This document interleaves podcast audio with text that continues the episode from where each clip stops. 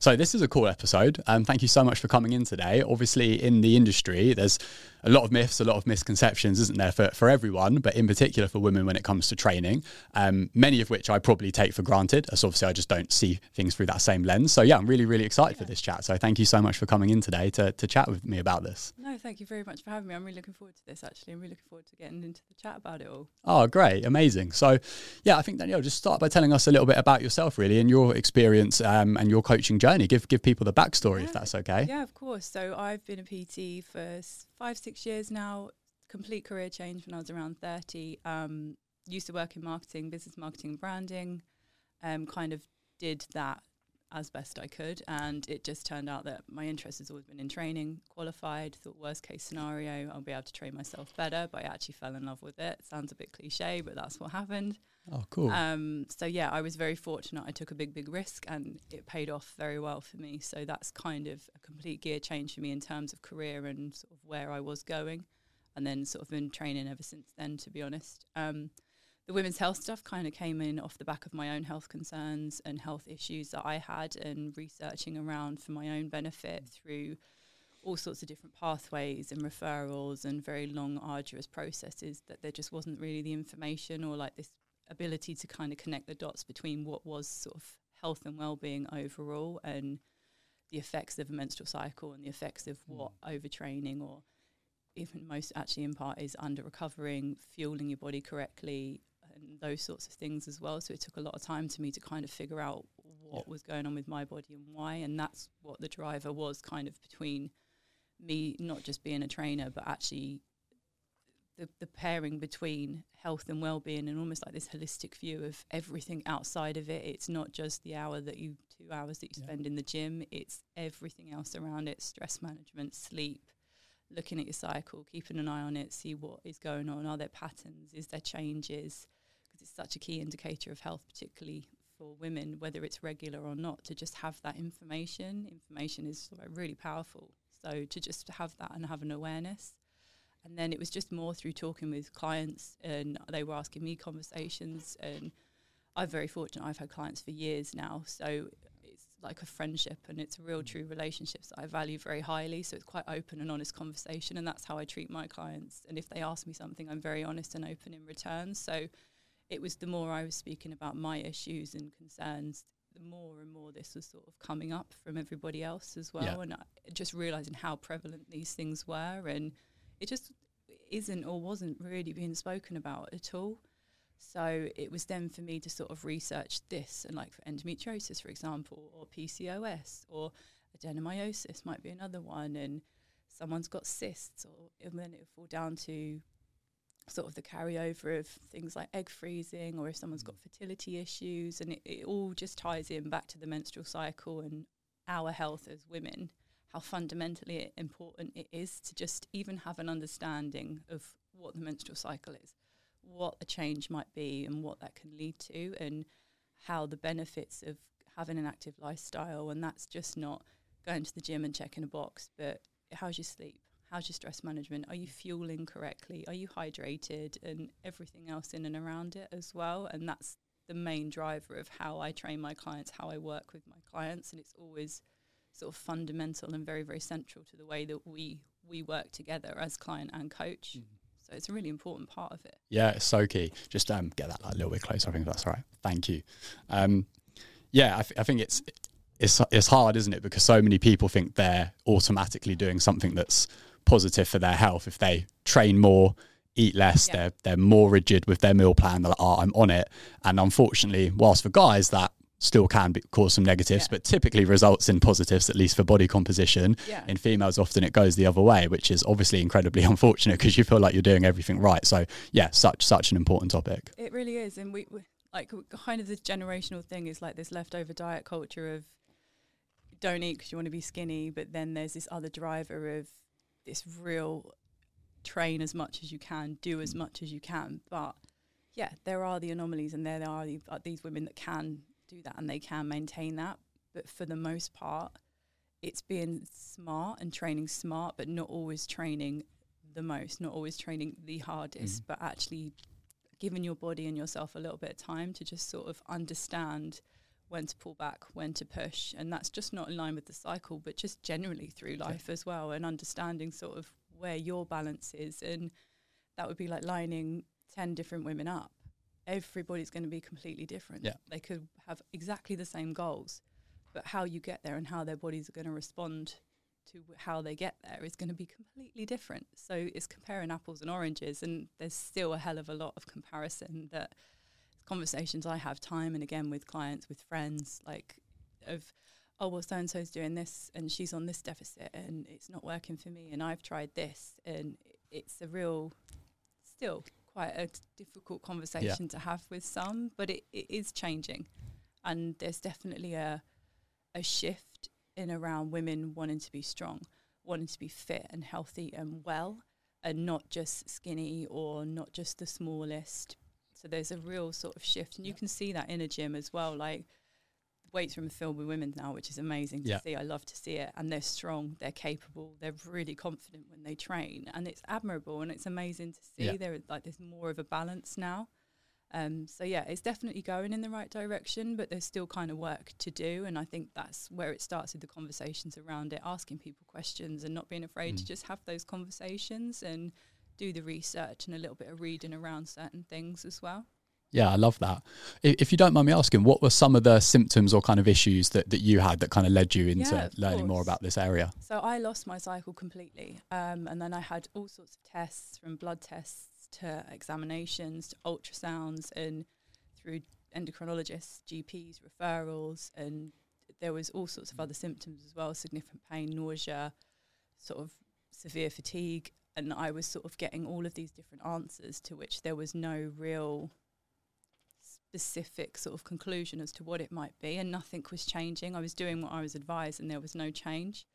So it kind of took it into my own hands. It's like, right, I need to kind of make sense of this because I'm not getting a coherent sort of anything from anyone. And it was about two years all in that it took, alongside my sort of reading and research and just trying to connect the dots myself, alongside test results that weren't coming back with anything or referrals that weren't really leading to any sort of specific direction as to what I could do. And it was just incredibly frustrating yeah. to sort of time and again either be told, well, we don't know what it is, but you should be fine.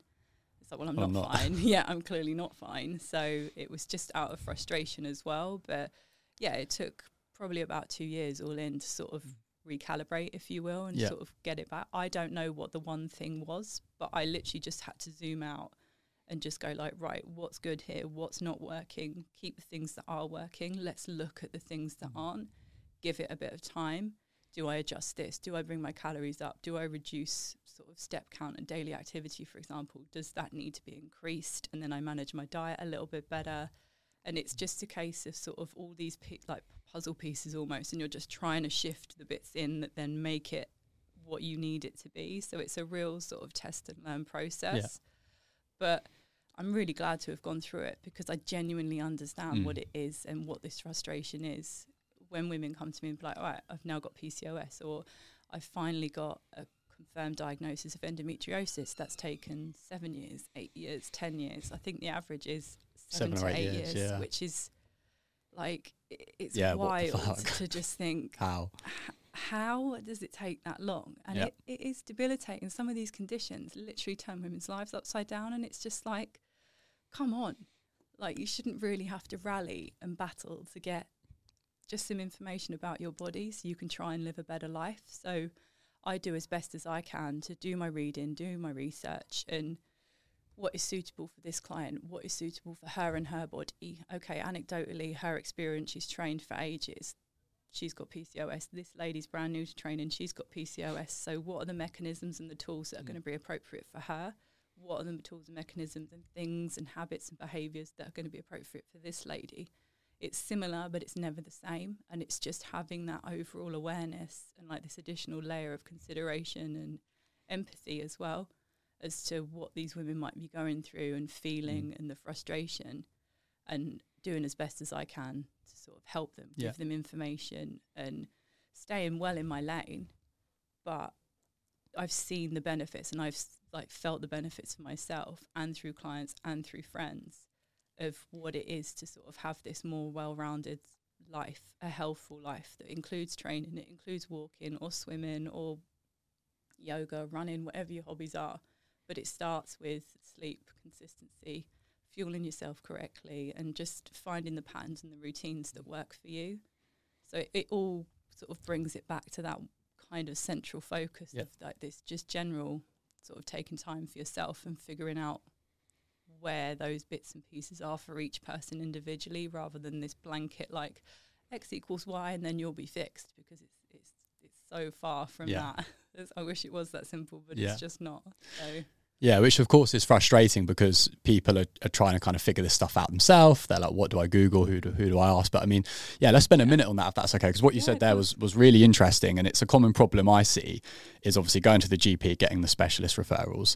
And obviously, it's a problem if that's actually not helping. You're not getting a diagnosis, your symptoms aren't improving. Of course, that's a problem. But I've always seen and always felt it, it kind of doubles up as another problem, which is it puts the emphasis, as you said, on it being like one thing yeah and like one issue. And as you said, like you don't really know what that one thing was. And that's probably because it might not have been one thing. It is, as you said, it's all of these pieces of the puzzle. So I'm chatting with my female clients and they're like, oh, you know, I've got this specialist, you know, a referral appointment. And they're kind of talking to me about this. And I'm like, it makes the client think that this one issue is centered to like one thing in Yeah. one specific area of the body and it has one specific diagnosis, mm-hmm. which really I've always found makes it very hard for them to understand this holistic, bigger picture of how Yeah. we need to address sleep, nutrition, training, stress management. Yeah. And that almost makes our job harder and ultimately makes the client's health improving a bit more difficult because they're disregarding all of this stuff over here because of kind of the way the system's set up in terms of pushing them to a specific specialist referral. And that that's just obviously a little bit of a it, broken system. It is, and it's almost like this. Certainly, in my experience, this need to kind of pass the buck, and Mm. I would rather have GP just said to me, "I don't know, I I really don't know. Go away and do your research, and then maybe you can find a path for yourself." Because at the moment, I'm not either equipped. I don't have the time. I don't even understand what this is, or I haven't had the education. I would rather someone have said that to me. I know they're probably not going to say that, Mm. but it would have saved my time and I would have known that I'm basically smacking my head against the wall trying to get an answer out of someone that doesn't know what the answer is. So I would rather someone just say, maybe go private, go to this, go and get your bloods done, see what that information then presents. And then you can go from there and kind of find a path for yourself. Yeah. And then maybe come back to me and we can look at the blood work or just, just something that's actually helpful rather than just going, don't know. Hey, it's Leo here. Just very quickly interrupting this podcast episode to share with you a really exciting announcement. The Nexus team are now available to take on new one on one online nutrition clients. So if you're interested in working with myself or anyone on the team for your nutrition, health, or body composition based goals, then follow the link in the show notes and you can see all of the information on what that might look like to work with us. maybe try this, maybe try this, but we're not entirely sure. So let's just sort of sort of spin the wheels for a while. Yeah. Like it's incredibly frustrating, but like you say, it's kind of this. Oh well, if we fix that, then everything will be magic and everything will be fine. And it's just not. Like on Yeah, the o- odd occasion, it may well be that there's some inherent stress factor that once that's dealt with, whether it's life, whether it's whatever it might be, financial, however stress might present, the body still has the same sort of reactive response. So it's going to present as that. And that might be fixed and then that might be it. But on the very rare occasion. So it's exactly as you say, it's looking at the bigger picture and actually what can we kind of adjust here? Okay, you're having five hours sleep a night and then you're working a mm. 12 to 14 hour day and then you want to come in and train for an Yeah. hour or you want to go and throw yourself through a class. There's Like, no prescription pill for that, unfortunately. no, so. exactly. There is not a magic pill for this stuff. So it's actually just about, okay, what can we do? What do you enjoy? What makes you feel good? What makes you feel happy? What don't you enjoy? Don't go to a class that you don't like because you feel the need to check that box. Mm. Like if it's something you don't enjoy, obviously there are times and places that we all have to do everything. We're all adults, but there's still this inherent, well, I need to go and do that because I've not done anything. And I'm like, you've just had a 15 hour day. Like, do you feel like you're even able to do it? And they're like, no, but I should. And it's just like, uh, yes, sometimes maybe you should, but not four, five, six days out of the week. Yeah. Like, it, it's a real battle with some people to sort of try and Mm. undo that and just try and get them to kind of see the wood for the trees, I suppose, in a sense, and just be like, no, actually, instead of you getting up at 6 a.m., you would far more benefit from having an extra hour in bed three nights, three mornings of the week than you would dragging yourself through a Yeah. class. Like, it, and it's then sort of how you sort of frame it. And I think that's our responsibility as coaches to Mhm. then, because everybody communicates differently, and it's how they respond to that communication and how you frame it as a coach that's going to be suitable for them to receive that information that then they're going to understand where their benefits are for them. So someone I could say, "Do your sleep." That's fine. They'd be like, "Yeah, that makes sense. I get that." And someone else would be like, "Well, that makes no sense. Like, why would I choose sleep when I could come in and burn 300 calories?" And it's just like, okay, right, we've got to reframe this kind of a little Mm. bit here, and then it's just a case of sort of working with the person that's in front of you understanding their experiences and where they're coming from and also their goals. What do they want to do? Like how are they going to achieve it? And you just have to be very very honest. And it is quite difficult conversations but coming from a place of empathy and understanding uh, it's it's normally better received but you just have to have patience with some people because it's a real sort of ingrained Yeah. process thinking a way of like using exercise and it's still sometimes is left over if I'm not basically crawling out of a class and I've not done my job and it's just like If I'm not red zone on the MyZone. yeah exactly they're not like fully out of it so it's there is a time and a place for that. I get that. Some that completely there is a time and a place for that sort of thing f- for everyone for the most part but it's just sort of trying to bring some people back down here and then there's other people you're like right okay let's get a structure in place. Let's get you to a class. Let's get you moving more. Let's get you doing this because your overarching goal is you inherently need to drop some fat. Like it's as simple as that. For your health and well-being Mm. you need to drop some body fat. You need to decrease your body size so what can we do? So it's the same conversation but completely different ends of the spectrum that you're having these conversations and it's almost negotiation with some people. It's like right how about this? And then we'll meet somewhere in the middle because i know you're never going to do this so i'm just going to get you down to about here.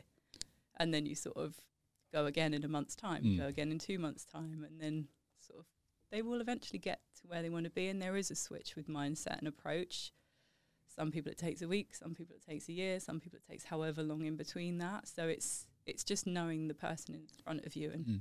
communication is so fundamental as well Yeah, hundred percent. I think no, that's amazing. That that reminds me of a, a really fun client story actually. But yeah, before we get into that, because there's, there's loads to unpack there. That's that's really great. And ultimately, I think if we can help people to understand that sometimes uh, more is not better, um, then Yeah, I think that's a great outcome for the podcast. But yeah, before we get into that, I'd be uh, curious to know, like, just going back to kind of your own situation. I've kind of got two questions there, if that's all right. And the first one is, I'd be interested to know kind of like what things the doctors were saying to you in terms of like why you might have had some of these symptoms or diagnoses. What things were they recommending or getting you to try? Just because that might be quite relatable for people. Yeah, Um, and also, I'm interested in hearing that. And then the other part of that question is knowing what you know now with kind of all of your, you know, health and, and female health education in particular.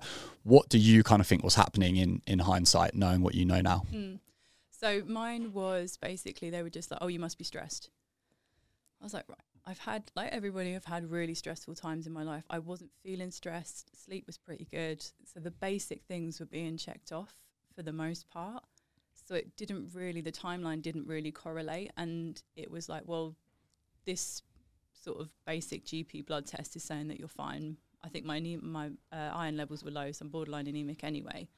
But it was like, oh, we'll grab onto that. So it's probably because you're anemic, and it's like, well, technically, I'm not anemic. I'm borderline. So it was it was like those conversations, and it was like any sort of small snippet was sort of brought up. That was kind of what was lent on, and then they were like, oh, it's probably thyroid. So you're borderline hypothyroid, so underactive thyroid. Um, and they were like, oh, well, we're going to put you on thyroxine. I was like, how borderline am I? And they were like, no, no, no, you're like just, just enough. And I was like, thyroxine's for life.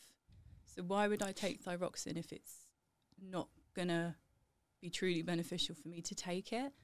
I was like, what are the like chances here that basically it's going to actually improve anything? They were like, well, we don't know because it's only minimal, but we'd rather just give you something. Basically, was sort of the communication and have that, Mm. and then we can kind of check the box of you kind of being dealt with. And It's not really a little trial and error kind of drug, no, is it? Not so really. that's it's not one you just want to dip into and then be No. like, well, I'm not going to do that anymore. Like it's not it, how, yeah, not how that works. it was a really bizarre thing, and then the conversation literally just wound round and round, and then it to the point of where I was like, you know what, fine, I'll take thyroxine. Fine, if this is going to help me, and it's going to get me to some form of feeling well, fine. I took it. I was given one dose of I think it was 100. Then I got whacked up to 200, then 250, and then I got dropped down. So it, it was like Two fifty is high. yeah, and that it really was like this sporadic prescription, but it wasn't the same doctor. Right. So it was re- even that was a discon- like disconnected process as well. So I've obviously got your notes and everything else like that, but then someone's like, "Well, this is too low. This needs to go up. Or this is too high. This needs to go up." And I, I just got so fed up with it because it was so frustrating. I just took myself off of it anyway. I just stopped taking it because I was just like, "Well, I don't." It, it, there's no symptoms or signs to tell me that this is helping me. Mm.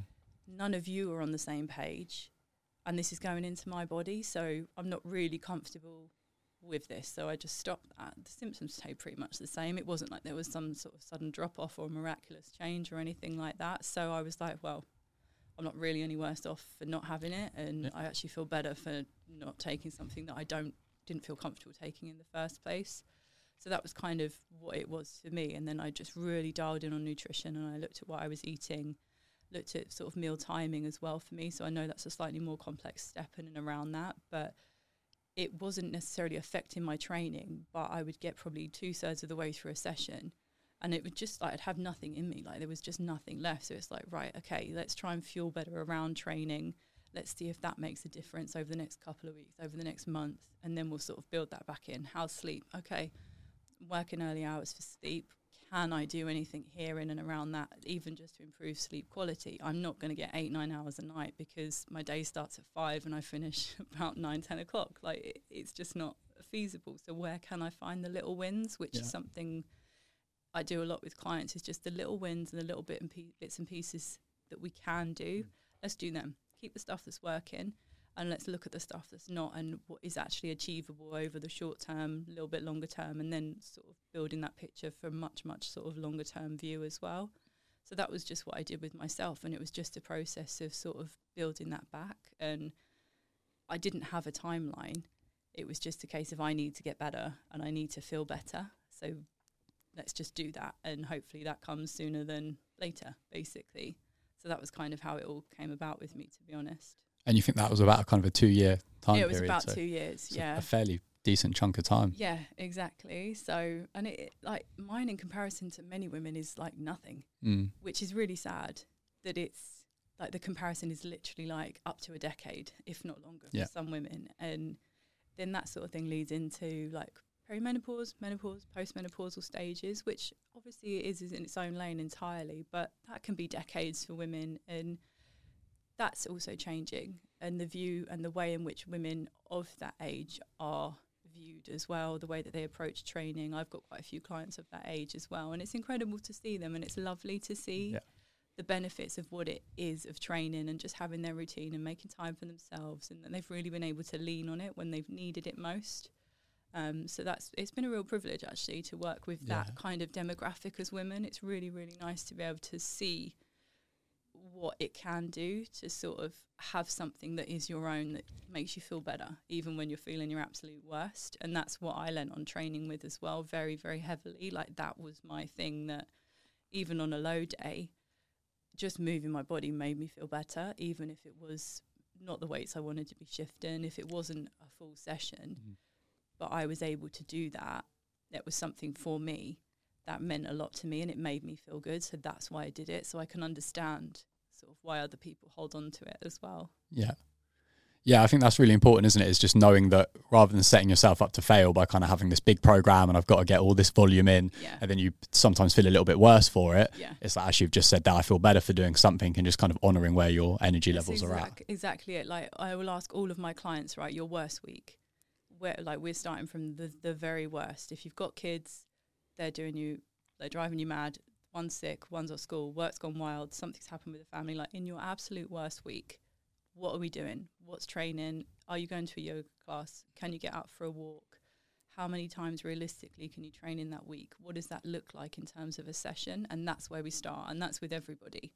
And then we build upon that because once you get the very fundamental and basic routine established, you kind of want to make it so you win from early on because the incentive then is oh, I'm doing this. This is cool. Like this is easy. I can add another one in, or I can add another half an hour, or yeah, I've got this. I've got like a 15 minute walk either end of the day outside of my however many mm. hours at work. I can do this rather than going, right, I'm going to hit 20,000 steps a day, even though I started on six. So let's just nearly triple Yeah. what I've been doing. I'm going to train five times a week and I'm going to do this and I'm going to do this. It's just like, just no, just make your life easy and do something that you know you can achieve. And then sort of that just incentivizes you to keep going rather than going, oh my God, I set myself up for all of this stuff. I'm barely hanging on here and it's Wednesday and I've got another three days Mm. left of the work week and then I've got two classes over the weekend that I said I would do and oh my god I'm only on 9,000 steps I've got another 11,000 to do I'm not going to leave the office Yeah, for another six hours like it, it just feeds into that whole thing that we're trying to just sort of manage and help as best as we can so yeah that's the way that I approach it with my clients and even sometimes myself I'm like right okay be realistic here what what actually can you do because there's no point me saying yeah I want to do my four day program realistically, where are we going to get those sessions in? If I've got half an hour to train, I'm not getting an hour session in a half an hour. So it's like, right, pick your battles. What can you do? Mm. What's going to be feasible here? So even for myself, you have to just kind of Yeah. feel it in as well a little bit sometimes. Yeah, such an important message, isn't it? I think in the world of, you know, like Andy Frisella 75 hard and everything else you see on social media, which is about, Yeah. you know, doing more and, and doing it every day. You know, if you don't do it seven days a week or at least five days a week, it, it doesn't count. Uh, I think that is such an important message, you know, really for everyone, but for, for women in particular, when you when you do potentially have some of these conditions, whether it's PCOS, HA, endometriosis, like more is typically worse. so Yeah, that is a really important message. It's kind of the enemy for the most part of it as well. But yeah, like although it's definitely moving in the right direction, it does seem to be getting into this point of uh well, screw you. You've not done your job and you've not done a half an hour session before. You've not meditated. You've not drank five litres of water Mm. today. You've not had 35 different vegetables. Like, Yeah. it, it's getting a little bit that way, Yeah. but it's just a case of trying to sort of silence the noise and just find the bits that work for you and actually just kind of stay in your own That's- lane a little yeah. bit. Like, don't set your set your hopes too high because it's just unrealistic for the most part. Yeah, I'm laughing because I, I really noticed that the other day. I was like, only the fitness industry can take the parts that should be good for people, like the recovery side of it, yeah. like eating more vegetables, like maybe doing something like your meditation. But we've like tried to make that stuff so hardcore that most people in oh, trying to do do that just get stressed, they fail, Yeah. they haven't done it, and it's like completely counterproductive. the, ir- the irony of it, like people trying to force themselves to meditate, and they're like, "I must meditate, I must meditate." And it's like, yeah, okay, right, fine. This is supposed to be like enjoyable. It's not supposed to be competitive, and you're not supposed to be like beating yourself up because you've not had some broccoli today, or you've not Yeah. done your twenty different classes that you're supposed to do, and you've not done your training session. Like, there's a hell of a lot of pressure people put Mm. on themselves, and it's just like sometimes this, but I haven't done that, so I need to do that. But it's like, yeah, but you, you really don't, and you don't want to do it Yeah. either, and it's not going to get you to where you want to be. So yeah, it's super uh, important. Especially if you're a client listening, I think it's really important to know that you can, you can, or at least should be able to have that conversation with your coach. I think a lot of the time, Yeah. clients are like, oh well, you know, the coaches, you know, can't have this plan with me and explain, hopefully, explain why I need to be Yeah, doing those so. things. so therefore, they're like, I have to do them. It's stressing me out, but I can't really tell them that. I had a client turn around today. Uh, you know, great girl, and uh, her fasting, fasting blood sugars well into the sevens. Blood pressure's elevated despite being like super lean, young, fit, and healthy. Yeah. HA, you know, overtrained, uh, over over dieted over the years. And I was like, look, if it's causing you more stress than it's worth to continue taking these markers because it's just kind of reminding you your health's Yeah. not in a great place, I was like, then it's not serving us. We don't we don't need to do it. Like, thank you for telling me that. We've done it for a couple of weeks at the start. We know they're not amazing. We know that therefore there's some stuff we need to address there. We don't need to keep taking them if that's just serving us a daily reminder to you that hey, like my health metrics aren't good. I was like, so you know, thank you for telling me that. Let's drop these out. We'll revisit this in a couple Yeah. months. Exactly, and it, it just is that one thing that just takes pressure off. Like some of my clients, they want to do their weigh-ins every day. Some of my other clients, that is their idea of hell. Yeah. If I did it, I genuinely don't think they'd stay with me either. Like it's just they don't want to know for Yeah. one, or people are so triggered by that. Sometimes Mm. there's such an emotional thing behind. Certainly for women, I know it does happen for guys as well. But this correlation between weight and worth, and if you're smaller, you're better, or life is better, or you're going to be seen in a certain way. And it's, I always explain to my clients, it's the context of what it is that that weight actually mm. is. You being 75, the lady next to you being 75, me being 75, and then another 20 women along the way. Going to be completely different. Yeah. What that 75 might look like across all of those women couldn't be more different. So it's just about sort of putting a little bit of education information around it and just going, yeah, that's what that is. But actually, this number is this, this, this, and this. Mm. It's not just that. So it, it's really sort of, as you say, as us as coaches, we, we do have to support these people and give them information and guidance. And like, if it's not suitable, it's not suitable. It's like some people with tracking calories are fine. Mm. Other people could be the worst thing they could ever do. Yeah. So it's just a case of knowing what works for the person that's in front of you and being able to create a space that hopefully, like you say, is honest communication from their side as well. And when something's not right, they just go, Look, I'm not actually comfortable with doing this. I don't want to do this. Like for most, some of my clients, for example, we have to get like this baseline information because of potentially their health concerns and stuff. And for me, also, I want to just know where we're starting from. So it'll always be a very honest conversation from me. Are you comfortable with doing this? Do you want me to talk through the numbers? No. Okay, some I actually put a towel over the machine because they genuinely don't want to know because it's such a loaded thing for them. Mm. But they've said they want me to have the information so they know where we're starting from, but they do not want to know for three months, four months, maybe never. And then we'll do it again. And it'll be the same conversation. Do you want to know? Do you want to talk through it? No. Fine. Then I've got where we're going, but it, I don't need to share it with them because I know what we need to do to either get us going in the right direction or perhaps we have to just find another route or do something else to keep us tracking to where we want to get to. So it's it's so different for everybody. But like you said with your client, she felt comfortable enough to talk to you and just Mm. be like, "Look, I'm I'm not good with this. Like it, it's not like helpful for me. I don't enjoy it. I don't feel great by doing this. So how nice that you've been able to create that relationship Mm. that she feels confident and comfortable enough with you to be able to have that conversation, which I think is so important. Yeah, super It's important. for everybody to have that relationship. It's it's a really important one. Mm. Yeah, no, it's so so key. Wh- why do you think people struggle a little bit with this? You know, harder is better when it comes to training. Doing more is better. Less calories is better. Um, yeah, where, where do you think that's kind of come from with with women in particular? I, I think it's leftover diet culture. There's still this don't eat if you want to be skinny, train harder because it's going to equal calorie burn. And the more calories you burn, the smaller you're going to get, or the more you're going to look like this person that you're not going to look like because it's not your body. yeah, like it, it's still this comparison thing as well. And I think the prevalence of social media for all of the good that it does, there is the same, if not more, negative, and it's this snapshot into someone's life that potentially is posed, potentially has filters on it. Mm-hmm. If they are one of the very fortunate few people that has just got an incredible physique year round, props to them. But that is 98% of us that do not look like that. So it it's that real sort of thing. And I think it's the accessibility of, well, I've done this Mm. and I've done all of this work, but I don't look like that yet. And there's almost like this delayed gratification. And a lot of people aren't patient enough. And I don't think there's a full understanding of sometimes what it takes to get to where you want to get to and realistically what that actually takes to get there.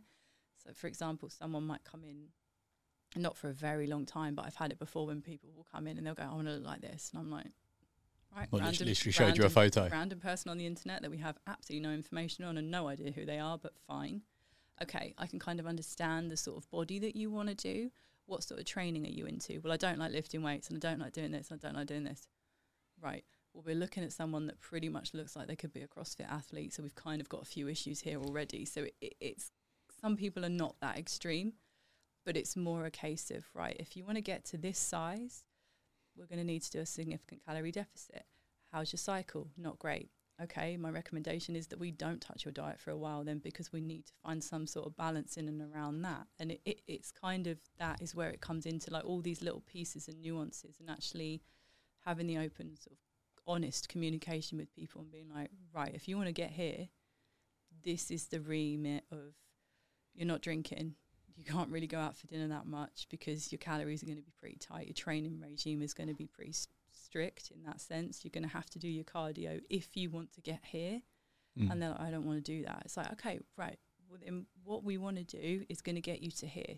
Then perhaps when we're here, we can revisit what it might take for us to get to there. But for the most part, the goals shift once they start working and training with Mm. me. that feeling, particularly those that are either had a long gap from training or relatively new to training sometimes as well.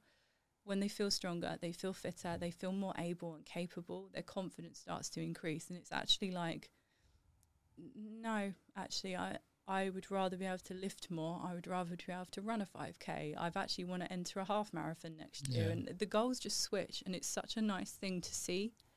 Don't get me wrong, I train for aesthetics as well. And I'm, I don't believe that anybody doesn't to some degree. But that switch goes from this like, intrinsic thing and needing to move away from the body that they're in into this sort of more forward thinking, Mm. moving towards a body and a something external that they want to achieve. So whether it's I want to be able to deadlift double body weight or whatever it might be, I want to be able to squat my body weight. And it's that shift as well is a big thing for me with clients is in not fighting against where they're at, but let's look at where we're going to move to and move like forward in a positive way rather than just beating yourself up for where you are because even a small step forward is still a, st- still a step forward to where you want to be. So it's Yeah. just a case of managing that as well. Um, but yeah, it, it for the most part it does change. Like there's still the aesthetic stuff there. Obviously, people want to look good and feel good. Like people want to look good naked. That's the whole point. But this real shift around, oh, okay, didn't didn't even know I'd be able to do that. Didn't even have that in my brain. And they'll be like, well, I've seen that person doing that exercise. Can I try that? Can I do that? I Mm. want to learn what the hip thrust is. I want to learn how to do a pull up. I want to know how to do a push up. And it it's just a cool thing to be able to suddenly see, particularly for women as well, like to see them switch and change and just have a little bit more self belief and confidence, and then just go, oh yeah, cool. Actually, like not not where I am, where I want to be, but I'm a hell of a lot better than I was. And it's not this, oh my God, I hate myself so much. I hate this. I need to change my body. I need to look like this person or this person or anybody but myself. But much more this forward thinking of a, okay, cool, I'm making progress. I'm getting there. So it's it's Yeah. a real shift for some people as well, which is it's lovely to see. Yeah. I think that, that there's two real p- points I want to highlight from what you said because I think they're so great, which is sometimes that obviously less is actually more in terms of mm. moving that that forwards, and the unfortunate reality sometimes on on time frames because obviously everyone wants it to take weeks rather Yeah. than rather than months. But so I, I, I to one client, I think it was kind of I mean, it's not a crazy story to like me and you when we understand this, but it, Yeah. it kind of sounds like a little bit of a crazy story. And she she trains first thing every morning. She was a doctor, so long stressful days, five mornings a week you know, oh, why do you train five mornings a week? She was like, well, you know, it's routine. I like it. I get up. It keeps it the same every day. She's like, okay, cool, sure. You're getting up at four thirty to do this, but okay, sure. Um, you know, she's got some aesthetic goals. Wants to lose a little bit of body fat, get stronger, all of that stuff, right? But also doesn't have a cycle. So okay, so well, probably need to focus on on that that first. I'm like, we probably need to sleep a bit more and reduce your training volume. She's like, I'm not prepared to do that. I'm like, okay, well, your calorie intake's quite low, so you know, as you said earlier, it's that compromise. I was like, maybe we could address that first, and we'll we'll leave your training. She was like, yeah, great. So over like four months, got her up to like 2,500 calories per day. So nice, good amount of food. Yeah. She's not gained any body fat. Um, you know, energy's obviously a little bit better, but she's still overtraining, still not getting enough sleep, and ovulation's still not occurring. Okay. You know, that cycle's not not really coming back, and it's like, hey, probably need to revisit the the thing over here. And I was like, I know you love doing it every day. Da, da, da, da. Can we kind of go Monday, Wednesday, Monday, Wednesday, Friday? I was like, you know, can we give it a try? She was, I think at this point, she was probably just a little bit like, yeah, I'm feeling pretty tired from training. Been doing it quite a while. So. So yeah, she was like, look, let, let, let, let's give it a try. And I think that, you know, she never really said this, but I think it was a little bit more around having that high, hardcore identity as someone that wakes up at 4.30, goes to the gym and then does their day as a doctor. I think it was just as much that, if Yeah. not more that, than actually I enjoying training there's a every sense of morning. admiration almost in it Mm. and not that there's anything wrong with that. I've been that person and to some extent i still am that person. But it's like you say it's finding that balance of where that is. And yeah okay that's cool. You've been up at 4.30 you've absolutely smashed your session. You've had a m- mad day at work. You've got an incredible job role. And then you can go out and have a great evening. Like fair play props to you. But is it sustainable? It's not serving you and your body. So yeah, on the surface that looks great, but actually when we just dig a little deeper, it's not that great because your body is not functioning the way that Yeah. we would like it to be functioning. So something's something's got to give here. we pulled out the. Tuesday and Thursday morning Yeah. training sessions, and six weeks later, she had an ovulatory cycle. And how like how cool is that? That it it doesn't always take forever in a day. For sometimes your body just goes, yeah, great, thanks so much. Mm. Yeah. Now, Appreciate that. thank you for that. Like Yeah. we're now we're good, and now she's got Mm. that back, and the advice you gave her was so important. And it's not like you suddenly said, well, that's it, you can't train. And I think it's just again for letting people know, women in particular, that you drop into four training days a week, the world is not going to implode, and you're not going to suddenly put on 25 kilos. Like it's that you don't need to train every day. You don't need that more is more mentality. Yeah. Your body needs to recover as hard as you train.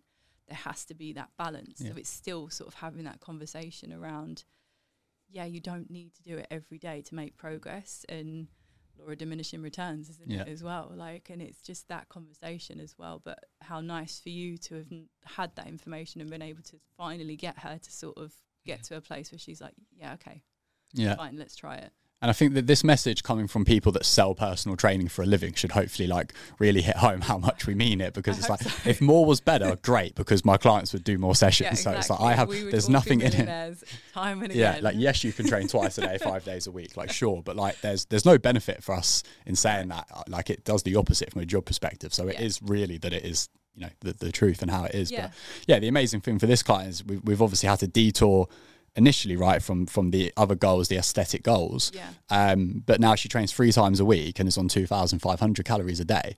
So that's a really nice position What to be in when it yeah. turn when it comes to creating a deficit. If the goal's fat loss, or if she turns around and goes, do you know what? I'm not even bothered about that anymore because I've been enjoying training for more strength and performance because Yeah. I'm actually recovering, I'm actually sleeping.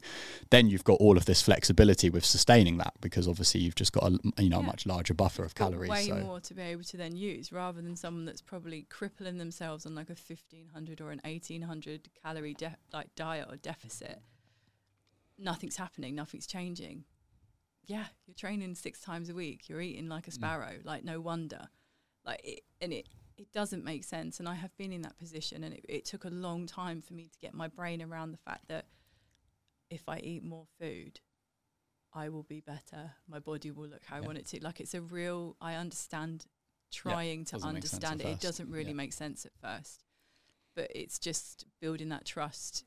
And like you obviously clearly have with your client as well. There, she trusted you after a while, albeit, but she did. yeah, it took a little compromise first Yeah, exactly. like many do as well. A lot of people you don't often go, yeah, that's a great idea. I'll do exactly what you say. There's a little Yeah. bit sort of between first for the most part, but enough. She then trusted you enough that it was like, a, yeah, okay, I'm actually gonna, I'm not comfortable doing this. I don't really understand this, but I'm actually going to do it because I, you are the professional. You Mm. are my coach. So, and I think we do have serious responsibility with that, whether it's male or female Mm. to be honest with these people and build that level of trust and when too much is too much it's too much like it's as simple as that like and just have the confidence to have those conversations as well i think is inherently important Mm. Yeah, hundred percent.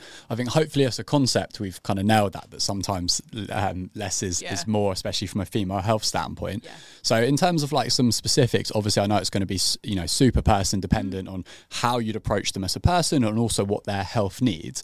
But if you have got a new female client that comes and works with you, maybe they've got a specific diagnosis, maybe they don't. Yeah. But it is a case of underfueling, um, overtraining, not recovering. What are some first action steps you would look to take with this client to kind of break that cycle and move them in the right direction? yeah of course. So all my consultations like we go through a pretty thorough almost questionnaire but i do it face to face anyway. Like i send a few questions to just get a little bit of information firsthand. So i like to have a little bit of an understanding of the person i'm going to meet but i would rather have that conversation in person and engage in that information and what do I need to help her? What what do I need to research? What do I need to look at? Like what sort of person is she? How does she communicate and how do they respond to what I'm suggesting and all of those sorts of things as well which to me is way more valuable face to face and having like an, honest like communication and setting the tone from the go. Um so basically we'll always look at sleep always look at cycle nutrition training experience um goals. Have you lost weight significantly before? Have you had any prior injuries? What's your sleep been like? What's your cycle been like? Are you on any um, birth control do you have any conditions that i need to be aware of like and it's just building this picture on that person that's in front of you whether it's an injury that was two years ago do we need to be mindful of that what how, did it happen? How did it mm. happen? And all of that sort of thing as well, because it just feeds into everything. But the main things for me are always sleep. How many times you train in a week? Have you had a PT before? Because their experience mm. may be very, very different. So it's understanding if they know what working with a coach is like, if they've had that experience of working with a trainer, and whether it's programming or whatever that might be. Um, understanding their goals, and then just a conversation, whether or not they have conditions to consider or not. Cycle is obviously really important, whether there's irregularities or not. A regular cycle is a rare thing, but it does happen. And then someone that doesn't have any health conditions is also rare, but it does happen. So then it's like, okay, cool.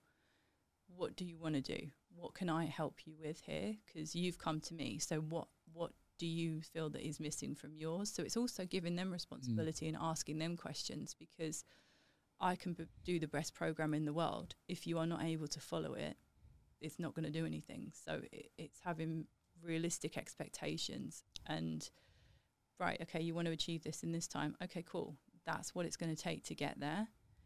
This is the program that I would suggest. Off of this, do like a screening, a movement screening assessment as well to see how that body is going to move and just genuinely getting some more information off of that person so that I can then prescribe appropriate movement basically for them based off of that. Um, and then it, that's sort of where it all starts from. And I've got no issue with adjusting a program or with adjusting things. If I see something in a session, I'll be like, mm, okay, that's not great. I'm not not really sure on that movement for now, so let's regress it. Let's progress that that's more suitable. You wanted to learn how to do a pull up. This is where we're going to start from here. So it's that real sort of okay, this is cool. This is where we're starting from, based on the information you've given me, based on the things that I've seen and the information I've taken from how you move, and then going from there. And then it'll be like weekly check-ins. How's your sleep been? Every, I always have like a casual conversation with everybody, like how's your sleep? How's work? How are the kids if they're there? Like if one's been up since four o'clock in the morning, you're not going to be feeling 110%. So if you've had a really stressful week at work, today's probably not going to be the day that we're then going to go for your deadlift PB. Where are you in your cycle? Blah blah blah. So it's just a case of using that mm. information to then inform even what we do on a day-to-day basis in terms of sessions, but then more widely speaking across the week. What do we need to pull back on? Maybe we need to do a slightly lighter session today. Maybe let's look at some skill work instead of heavy load because of where you are in your cycle, or you've just not really slept for three days. Like it's just that, and then sort of being confident enough to sort of adapt and deal with the person that's in front of you. The program's there. Yeah. It's the framework and it's how you're going to get to where you want to get to, but how you do that is incredibly messy along the way. It's not linear at all. So that's Yeah. how I kind of work it out basically with my clients. Yeah, brilliant. That's, that's fantastic. Something you said earlier, which I really loved, is obviously that kind of you're seeing maybe a little bit of a shift in terms of like more um, more women kind of looking at their training more from a performance and a strength perspective, and, and kind of trying to progress those. Obviously, we can't ever kind of change someone's mindset on their on their behalf. Um, but if for anyone listening that goes, yeah, I, I am this woman, I'm still kind of training for the calorie burn. I'm scared of getting bulky, and I don't really have performance based goals. But I'd like to try and explore that a little bit more and move away from this because I now understand it doesn't really serve me. What tips could you maybe give that woman to help with that like mindset shift and change in perspective from kind of where they are to maybe where they want to be more Yeah. focused on performance and and training related goals? I think it's honestly looking at what it is that you want to do in terms of performance. Is it strength based? Do you want to enter events? Is the training that you're doing at the moment serving to where you want to get to? And is it going to benefit you? If you want to enter a cycle event, if you want to do running, are you running? Are, if you are, does your training support your running or does your running fit into when your training comes? Look at the time frames of stuff as well. Be realistic. If you haven't run a marathon before, you're not going to be able to run a marathon in two months. It's very unlikely if you can. But then it's equally what can you do now that's going to get you to start into where you want to get to as well. Not being afraid to ask questions and ask information. And the best thing you can do is either follow a program, but even better would be to work with a trainer, even if it is just in the interim mm. and just a short period of time. Check your movement, check your form, check your technique. Is this right? Is this program suitable for where you are? Try and get recommendations if you're in a gym. Work with someone, maybe a friend's had a trainer, or look. This is where social media can come into its own, and there are benefits for it. If you do your research and you find the right people, Yeah. it can be an incredible place for information, for finding coaches, for that sort of thing. But it's definitely the structure implement pro- like progressive overload through that program. But if you're not sure, get someone to help you is literally the only thing that I can suggest as best as they can. You can read and research and do all of the things, but if you're not continually progressing, you're not really going to get to where you want to get to. You might be fine, but don't be afraid to just ask the questions and just, f- if, if, even if it's a little bit of research, follow a program and be realistic about what it is that you want to do. And do you even want to do the work? Like at the end of the day as well, like, because sometimes it's like in my mind, I'd love to run a marathon, but actually, do I want to be running in the dark on my own for however long? I don't know. Like, it's a nice idea in theory, and I think it's an incredible achievement. Mm. I admire people immensely that can do this, but it's something I've always sort of struggled with. If mentally I'm actually in a space that I would want to do that sort of running distance and that work, the idea of a marathon, incredible. What an achievement. But getting there Mm. is a real different approach, or a different way of like being honest with yourself and actually are you going to do it? And that's the same with sort of training as well. But I think just in terms of more performance stuff as well, recovery is fundamental. It comes back to the same thing again. Like you don't need to suddenly decide if you're going to enter like if you want to be a triathlete, fine. You want to enter some casual triathlete events, cool, good for you. It doesn't mean you then need to try, like train six, seven days a week and be doing cycle, swim, row, cycle, swim, row, cycle, swim, strength training, cycle, swim, whatever else, run. And then it's just a case of more is not always better, but it's listening to your body. When you need to rest, rest. Do you need to go and see an osteopath? Maybe you should go and have a look at those aches and pains that are presenting. Oh, your knees are sore. Maybe go and get your gait analysed. Get a good pair of shoes. Like, are you wearing the right gear? And things like that. Even Mm. down to like sports bras, they're incredibly important. So it's just a case of are you helping yourself as easy as like as best as you can first? Yeah. Get all the little sort of bits and pieces in line. Fill in the gaps of where you, maybe you don't know. Work with a trainer if you can. Work with a coach. Get a program. Get an online program. Start with the basics and then build up from there. But be realistic with what it is you want to achieve and sort of where you are now and where you want to get to and what that might look like. That's sort of my best advice, really. Yeah, amazing. I love it. I think the the being realistic and Mm. and looking at the the cost attached. You know, in you, that's a great example. Love the idea of doing a marathon. Am I going to run when it's dark, or do I want to do that many k's? No. Like- well, Yeah, you see the people that are like out sort of February, March time. It's pitch black, it's probably pouring with rain. They're on their own. They've probably been running for about four hours. yeah, It, like that April day, incredible.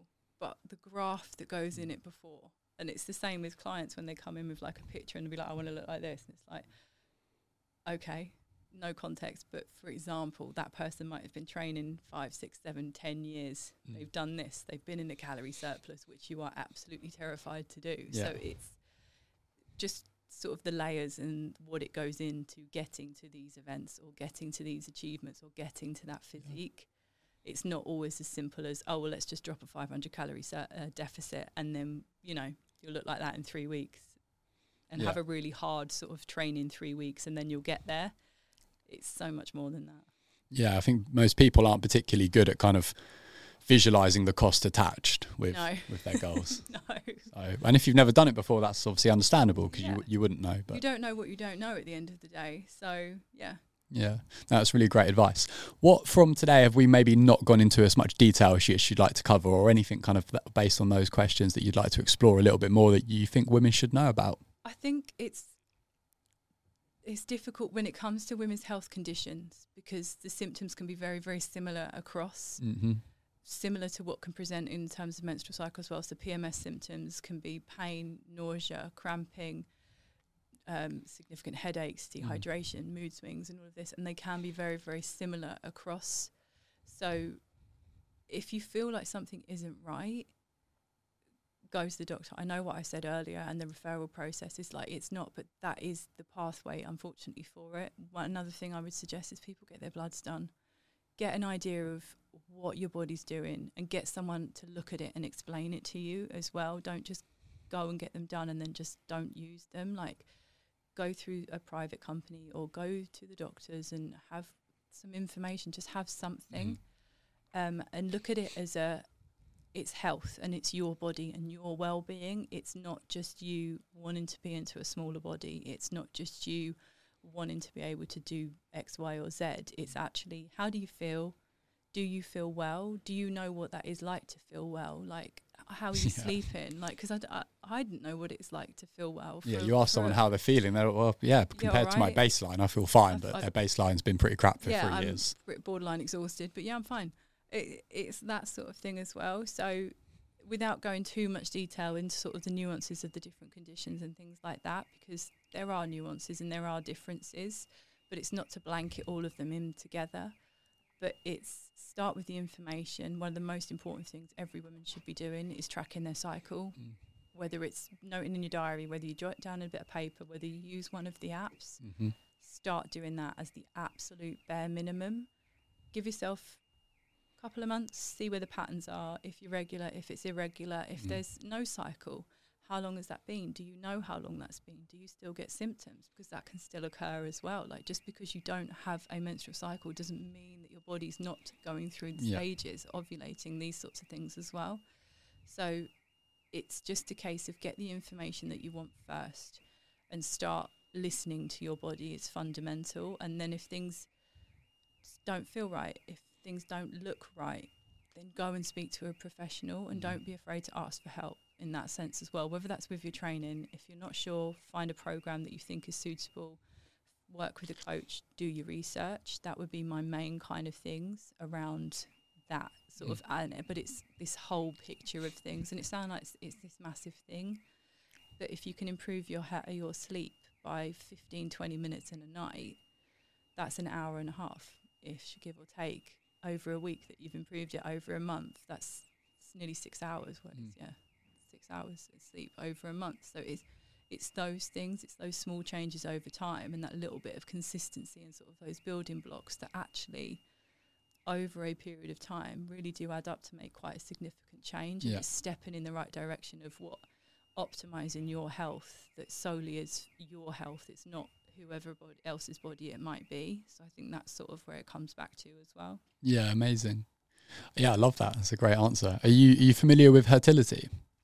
Yeah, I have sort of some familiarity with it. Yeah. Yeah, just a good when you when you mentioned obviously the private the private option, just yeah, a really good exactly. option. Yeah, that's great. Omnos is another one that's a really good Yeah. um, sort of one as well. Um, Yeah, I just did one of their tests actually. yeah, company I've used as well. They're brilliant and they talk you all through it. It's very, very thorough. There's information after it, and it, I found it very beneficial for myself as well. So, yeah, they they those things are out there, uh, but it's just gathering the information at first. And yeah, it is a little bit of work, but at the end of the day, you've got one body and it's your body.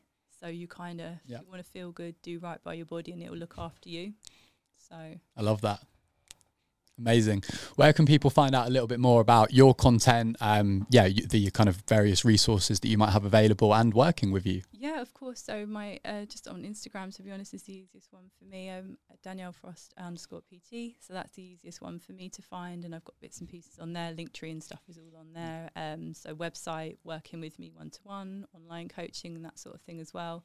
I also do sort of workshops and education stuff for women, women's health, pre and postnatal as well.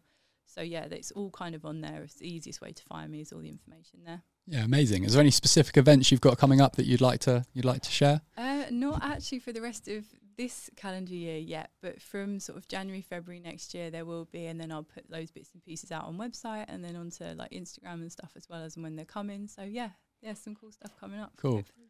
Yeah, if you remember, just send them over and we'll, we'll Yeah, obviously reshare them nearer the time. Um, and for anyone interested in one on one, um, what one of the third spaces is, is, is it that you train your clients out of? So I am at Islington, Cool. but if people come to me, then I'm happy to sort of see where they're at as well. I can meet them at a different gym, and then we can kind of go from there and see how best I can help them. But yeah, I'm based over at our Islington club. Amazing. That was amazing. Anything else that you've kind of thought of in the last few minutes that you just want to f- kind of put some final thoughts, some Uh, closing show notes on? You know, I think I think I've summarised everything. My main thing is just track your cycle. track your cycle, and ninety percent of people can improve their sleep. Yeah. So that's my main thing. So those two things, That'll be good. I love that. Some important takeaways. Cool. Thank you so much for coming on today and sharing that. That was a really insightful episode. And yeah, I really appreciate you telling your story. Um, I think that's going to be super relatable for people, especially with the time frame. So thank you so much for sharing that. And then that's, that subsequent information was, was brilliant. Amazing. Thank you so much for having me. It's been brilliant. If you've enjoyed today's episode, it would be amazing if you could do us a massive favour and leave us a review and even if possible a comment. The reason why this is so useful for us is it allows us to know which type of content and which guests are best going to be relevant for you and your goals so that we can continue to make the podcast even better for you in the future. Thank you so much so far for all of your support on the Women's Wellness Show.